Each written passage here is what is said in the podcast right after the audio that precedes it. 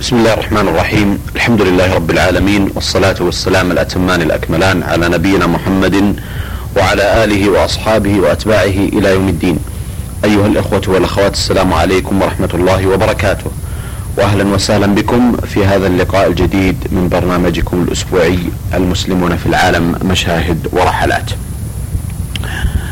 لقاء نعقده أسبوعيا مع معالي الشيخ محمد بن ناصر العبودي، الأمين العام المساعد لرابطة العالم الإسلامي والمؤرخ والباحث والكاتب المعروف. في مطلع هذا اللقاء باسمكم جميعا أقدم جزيل الشكر والتقدير لمعالي الشيخ محمد على تواصله في هذه اللقاءات المباركة، وعلى إلحاحنا الشديد والمتتابع له في استمرار هذا البرنامج لأسباب أولها القبول الكبير الذي يحظى به ولله الحمد من قبل فئام كثيرة من المستمعين والمستمعات، والصدى اللامحدود الذي لقيه، إضافة إلى أننا لم نعذر الشيخ حتى رغم ارتباطاته المتعددة والتزاماته الكثيرة الرسمية والإدارية والعملية والعلمية التي ربما تأخذه به قليلا عن هذا البرنامج، لكن ولله الحمد استطعنا أن نظفر من الشيخ بهذه اللقاءات متتابعة ومستمرة، وذلك من أجل رضاكم أيها الإخوة والأخوات. أعود إلى معالي الشيخ محمد مرحبا به، فأهلا وسهلا بكم. أهلا وسهلا، وشكر الله لكم حسن ظنكم المتجدد، وشكر الله للإذاعة مثابرتها على هذا البرنامج، وكذلك شكر الله للأخوة المستمعين استماعهم وقبولهم أو قبول بعضهم لهذا البرنامج، وهذا هو الذي حدا بنا إلى مواصلة الكلام فيه.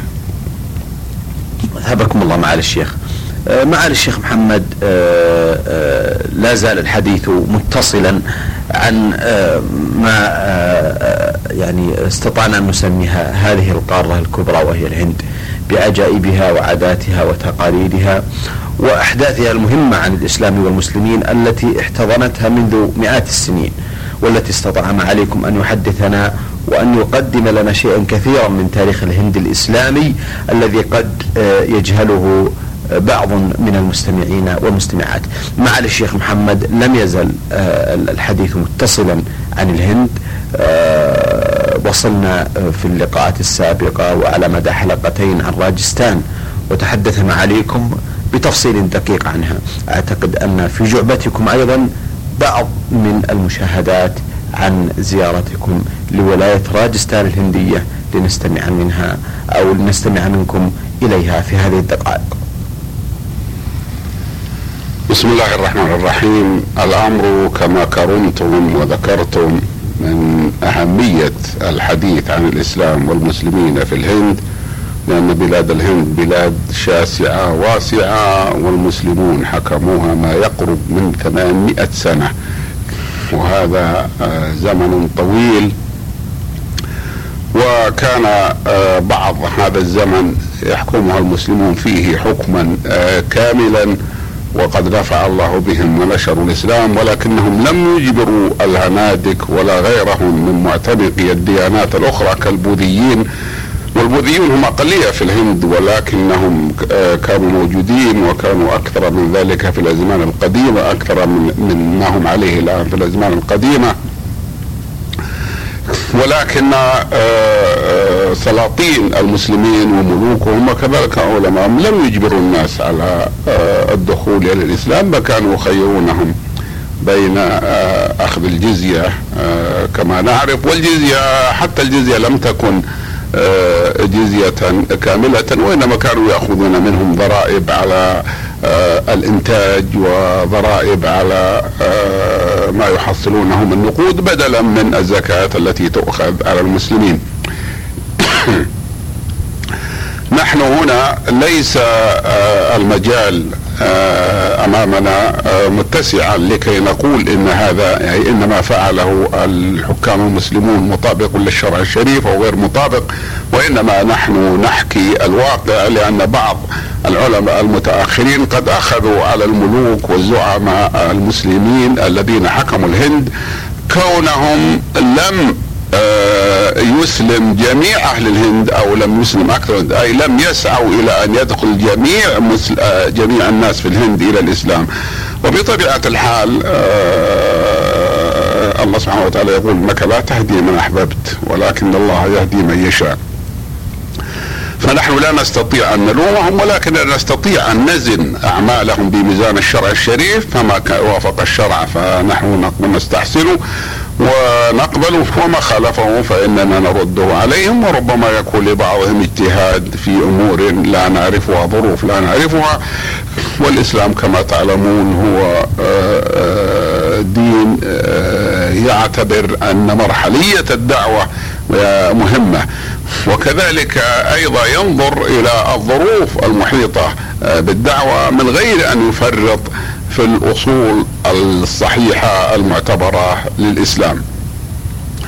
بالنسبة لما كرمتم وأشرتم إليه من أننا تحدثنا في الحلقة السابقة عن ولاية راجستان، وهذا صحيح، ولكن بقي في الحديث عن تلك الولاية أشياء ربما لا تكون كلها أساسية، ولكنها من الأشياء التي ينظر إليها السائح، ومن الأشياء التي ربما يحب بعض المستمعين أن يستمعوا إليها. ونحن في الحقيقة نعرض ما كنا رأيناه وما سمعناه مما يتعلق بما رأيناه على الإخوة المسلمين. ليس مرادنا من ذلك أن يقولوا إن هذا طريقنا أو إن هذا ليس طريق، وأن المراد بذلك هو عرض الحالة، حالة المسلمين وحالة البلاد كما يراها السائح، عرضا مجردا. نعود إلى مدينة جيفور التي هي عاصمة ولاية راجستان، فنقول إنني تجولت فيها بصحبة الأخ الكريم عبد الباسط ذاكر، وهو يعرف العربية وشاب، وأبوه عالم مؤلف من أهل مدينة جيفور.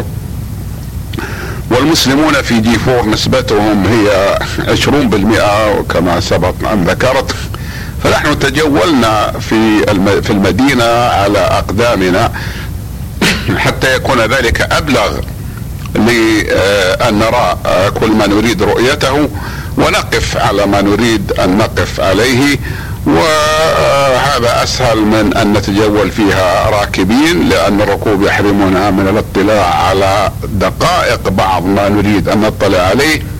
وخرجنا من هذه الجولة بانطباعات أو كما نقول بأفكار، منها أولا أن المسلمات، ونحن نكرر بأن عدد المسلمين هو 20%، أن المسلمات متحجبات، ولكن أغلبهن يستعملن النقاب، أي يلبس يغطين وجوههن ولكن يتركن مكانا لعيونهن، وأحيانا يتركن نصف أعلى الوجه ظاهرا من أجل أن يرين الطريق بدون حجاب، وهذا هو الذي يسمى نقاب.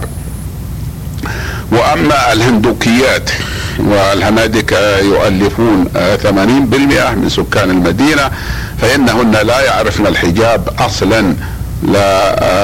ليس معنى ذلك أنهن كن متحجبات ونزعنه، ولكنه أنهن لم يعرفنه في الأصل، وليس في الديانة الهندوكية حجاب.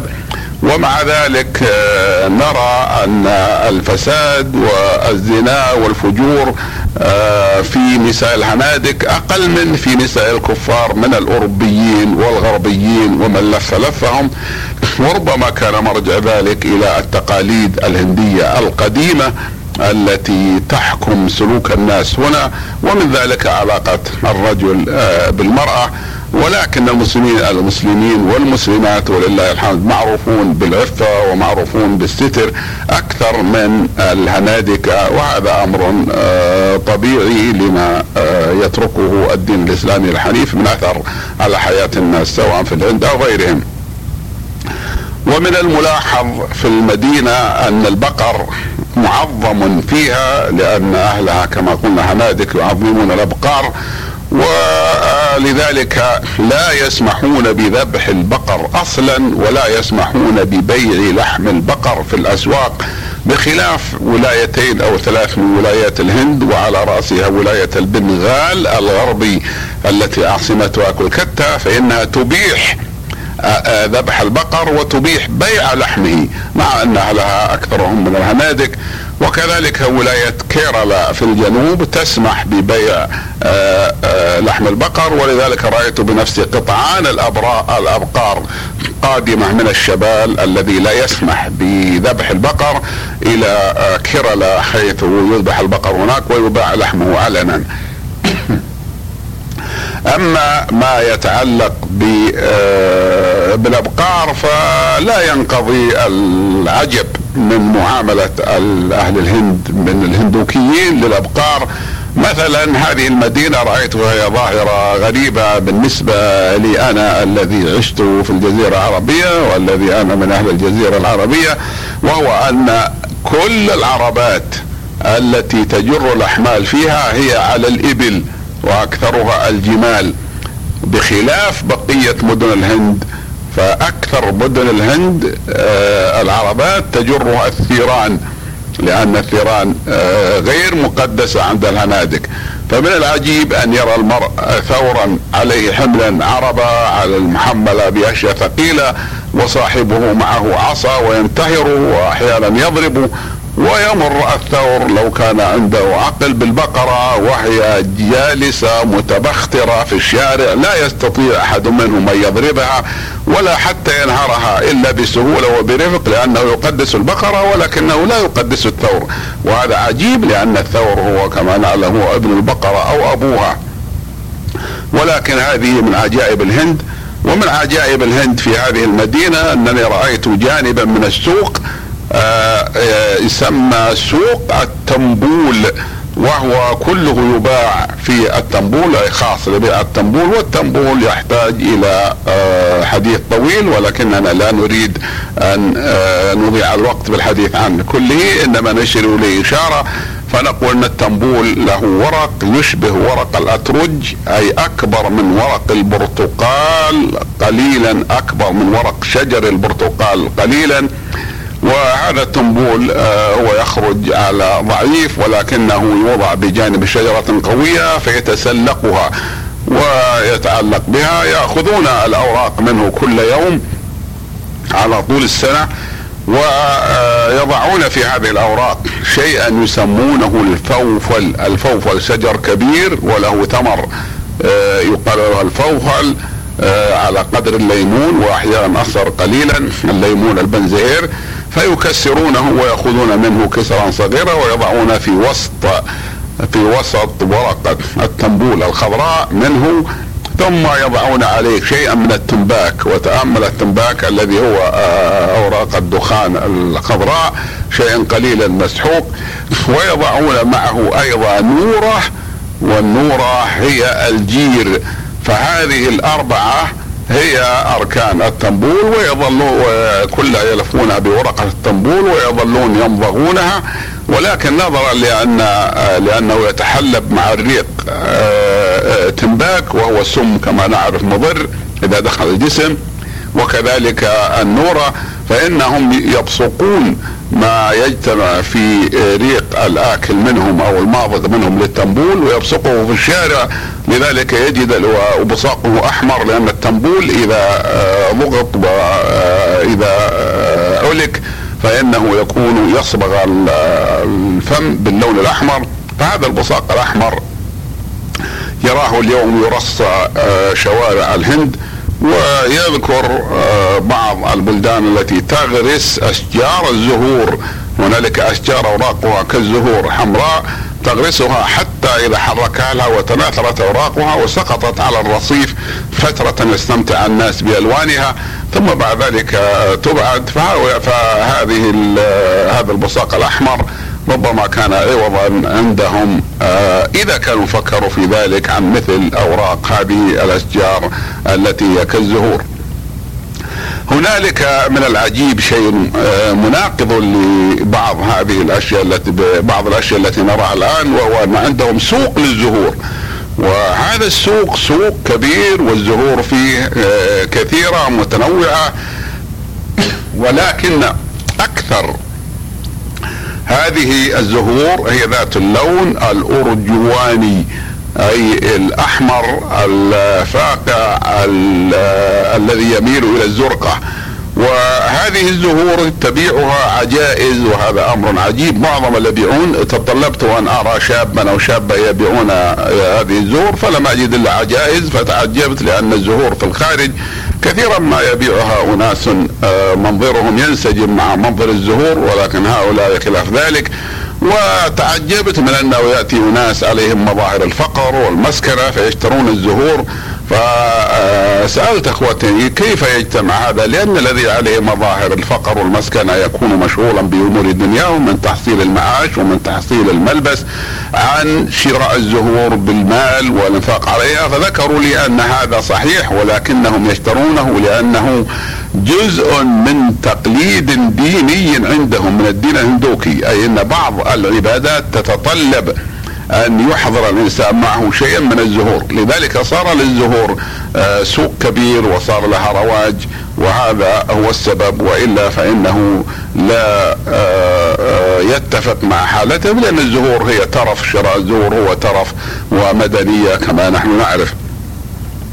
هنالك شيء آخر أيضا قد يكون منسجم مع بعض هذه المناظر، وهو أن المدينة حتى في سوق البيع والشراء يحف بكل شارع من شوارعها ملاصقا للرصيف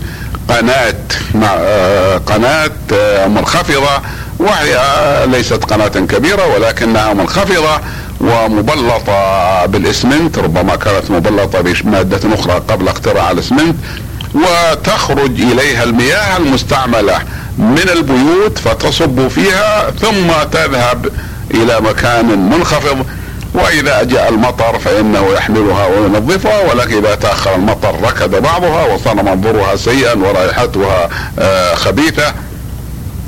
هذه من الأشياء التي يراها السائح، ولكن لا ينبغي أن يسارع المرء فيقول إن كل ما في هذه البلاد هو من الأشياء غير المحببة.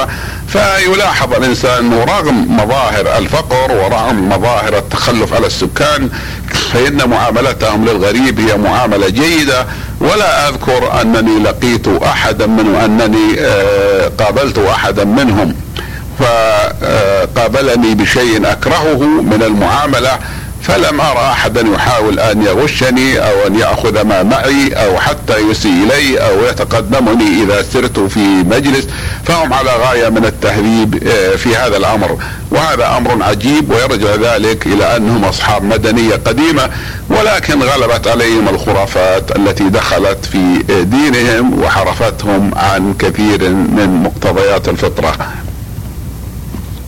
أثابكم الله معالي الشيخ محمد. معالي الشيخ، ذكرتم أثناء حديثكم الماضي واستطرادكم قبل قليل زيارتكم لبعض المشاهدات الغريبة والتي تنبئ عن الديانات التي كانت موجودة ويدين بها البعض. هل ممكن أن نستمع إلى تلك المشاهدات التي وقفتم عليها؟ لقد حاولت منذ أن وصلت الهند لأول مرة وبعد ذلك عدة مرات أن أدخل المعابد الكبيرة الهندوكية لأطلع على ما فيها، وهذا أمر طبيعي مثل ما يدخل الإنسان إلى أي معبد لا يعتقد بصحته، ولكنه يريد الاطلاع. فأخبرني الأخوة المسلمون بأن الهنادك لا يحبون أن يدخل أحد إلى معابدهم الهندوكية، لأنهم يزعمون أن الآخرين الذين ليسوا من الهندوكيين أنهم نجس وأنهم أنجاس، يعني كل ما يدخلون وهم غير هندوكيين أنهم أنجاس، وأن آلهتهم تهرب من المعبد إذا دخلها شخص نجس أي غير هندوكي.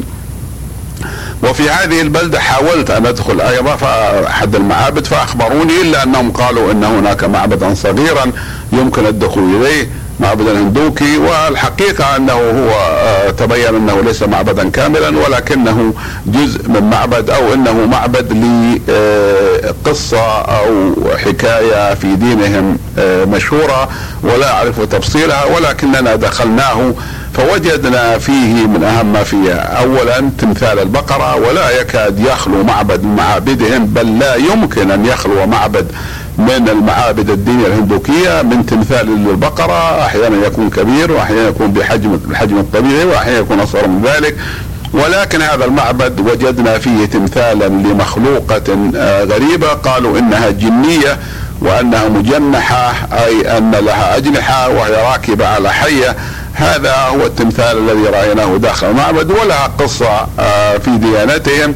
والعادتهم أن السادن، ونحن وجدنا هنا الذي هو كالبواب أو الخادم للمعبد، يكون عنده علبة، في هذه العلبة شيء من الصبغ، فكل من تبرع على المعبد ولو بشيء قليل غمس السادن طرف أصبعه ثم وضعه على جبهة الرجل في فوق ما بين عينيه، الرجل أو المرأة المتبرع، حتى يكون هذا شهادة له بأنه قد تبرع على المعبد. وهذا الرجل عمل نفس الشيء مع أناس دخلوا.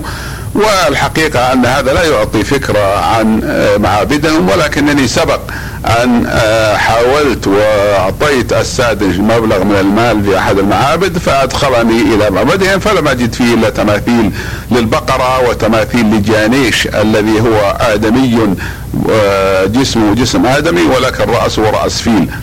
وخرجت من هذا المعبد الصغير وإذا بجواره للأسف الشديد ما سماه صاحبه مزار أو مشهد، وهو قبر رجل، قال السادن عنده بواب وسادن لأنه يقبض من الناس التبرعات، يحتال عليهم ويقول إن صاحب هذا القبر هو رجل صالح جاء من مكة والدعاء عنده مستجاب، ثم بعد ذلك يطلب من الذين يأتون إليه أن يتبرعوا. وقد أنكرنا عليه ذلك، ولكن أنكرت عليه ذلك وقلت له هذا يا رجل لا يجوز، إذا ما الفرق بين معبدكم ومعبد الهنادك الذي الدعاء يستجاب في المسجد وفي مواطن الدعاء، ولكن هذا قبر عليه بناء وإن لم يكن البناء شامخا. وعندما قلت له ذلك أسرع مرافقي الأخ عبد الباسط ذاكر يبتعد كثيرا، فقلت له وهو حذر، قلت له قال سوف يضربنا الرجل إذا قلنا له هذا، كيف تجرؤ أن تقول له؟ قلت له لا لن نضربنا، وبالفعل لم يضربنا ولله الحمد، لا هو ولا غيره. وقد أكملنا جولتنا في المدينة. وتكثر المظاهر الهندوكية في المدينة لأن معظم السكان من الهنادكة، ولسبب آخر وهي أنها كانت محكومة حكما داخليا بأمراء أو براجات من الهنادك. وحتى في زمن قوة المسلمين كان ملوكها يخضعون لملوك المسلمين ويؤدون لهم الضرائب التي يريدونها، ولكنهم كانوا يبقونهم على الحكم الداخلي بما يسمى استقلال داخلي في الوقت الحاضر.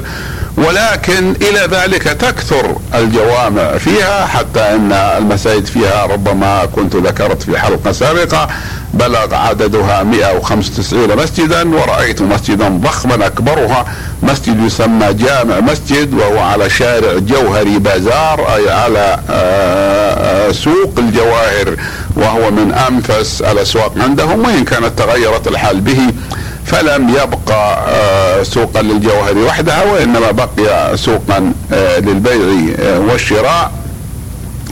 أذكر أننا تعبنا من السير، يعني هذه من الطرائف التي حصلت من مرافقنا الأخ عبد الباسط، فأخذنا ركبنا ركشة، قلت له نأخذ سيارة أجرة تاكسي، فقال أولا التاكسي قليل، وثانيا غالي ولا داعي لذلك، ثالثا التاكسي يسرع وهو محجوب، فينبغي أن نركب على ركشة، والركشة هي دراجة لها 3 عجلات، السائق يدير العجلة الواحدة هذه حتى تسير الركشة، وفيها مقعد لشخصين، فالواحد الذي يركب فيها أو الشخصان الذي يركبان فيها هو يرى الناس ويرونه طبعا، ولكنه يتمتع برؤيتهم بدون أن يتعب. ركبنا على هذه وعندما أخذ صاحبها يجاهد في تحريكها من الأرض لأننا راكبين عليها لأننا راكبون عليها ونحن اثنان، قال مرافقي لك عبد الباسط عبد الصمد وهو رجل ملتزم: سبحان الذي سخر لنا هذا وما كنا له مقرنين، وهو يشير إلى السائق أن الله سخره لنا بأن يركبنا. فقلت له نعم إنه فعل ذلك في مقابل ضئيل، وهو أنه أركبنا بخمس ربيات الجولة وتساوي في ذلك الوقت نحو 1.5 ريال. أتممنا الجولة بأن دخلنا إلى حديقة اسمها رام سينج، أي حديقة رام، ورام هي معروف، وإضافة إلى والاسم هي مضافة إلى اسم ملك يسمى رام سينج، ورام هو إلههم المعروف، وسينج هي فيما يظهر لي بمعنى عبد أو ما أشبه ذلك. هذه الحديقة يزورها الناس لأن صاحبها أراد أن تكون حديقة هندية بعيدة أو ليست حديقة إسلامية، لأن معظم الأبنية المشهورة في البلاد والمعروفة والفاقرة هي على الطراز الإسلامي المغولي، أي الذي ازدهر في عهد حكم المغول، ولكنه لم يستطع، قالوا لم يستطع يفعل ذلك أنه لا يوجد فن هندي خالص للبناء ولا غيره. بنى فيها قصرا وجعله متحف، وتجولنا في هذه الحديقة واستمتعنا بما رأيناه فيها من الغرائب. ولكن أيضا تجولنا وبصحبة الأخ الكريم عبد الباسط ذاكر على بعض المظاهر الإسلامية، مثل مسجد يسمى مسجد القرشيين، هكذا اسمه مسجد القرشيين، ومطعم اسمه مطعم سلاطين المغول بذلك. ثم الأهم والأعظم من ذلك هو جامعة الهداية الإسلامية، وهي جامعة إسلامية خالصة يسكن الطلاب فيها ويعيشون ويأكلون ويشربون، وتوفر لهم الجامعة كل ما يحتاجون إليه، إلى جانب الدراسة الحديثة بمعنى الدراسة الإسلامية على الطريقة الحديثة. وكذلك هي في مظهرها كبيرة واسعة تبلغ مساحتها 200 فدان، وهي أفضل وأحسن مظهرا من الكليات الحكومية ومن الأبنية الحكومية، حتى حديقتها أحسن وأفضل من الحدائق الموجودة في البلاد من جهة المظهر. وكل ما تقدمه هذه النفقات هي تبرعات، والسبب في كثرة التبرعات هو ثقة الناس في مؤسسها الشيخ محمد عبد الرحيم المجددي، جزاه الله خيرا. أحسنتم، أذهبكم الله. معالي الشيخ محمد، استأذنكم في هذه اللحظات متوقفا عند هذا الحد، على أمل أن يكون لنا معكم لقاء قادم بإذن الله تعالى، لتواصلوا الحديث عن مشاهداتكم الرائعة عن الهندي وغيرها. أيها الإخوة والأخوات، كنا وإياكم مع معالي الشيخ محمد بن ناصر العبودي، الأمين العام المساعد لرابطة العالم الإسلامي، والباحث والمؤرخ والكاتب المعروف، متحدثا لنا عن رحلاته المشهورة والتي كان حديثنا فيها هذا اليوم عن راجستان الهندية. نلقاكم على خير في مثل هذا اليوم من الأسبوع القادم، والسلام عليكم ورحمة الله.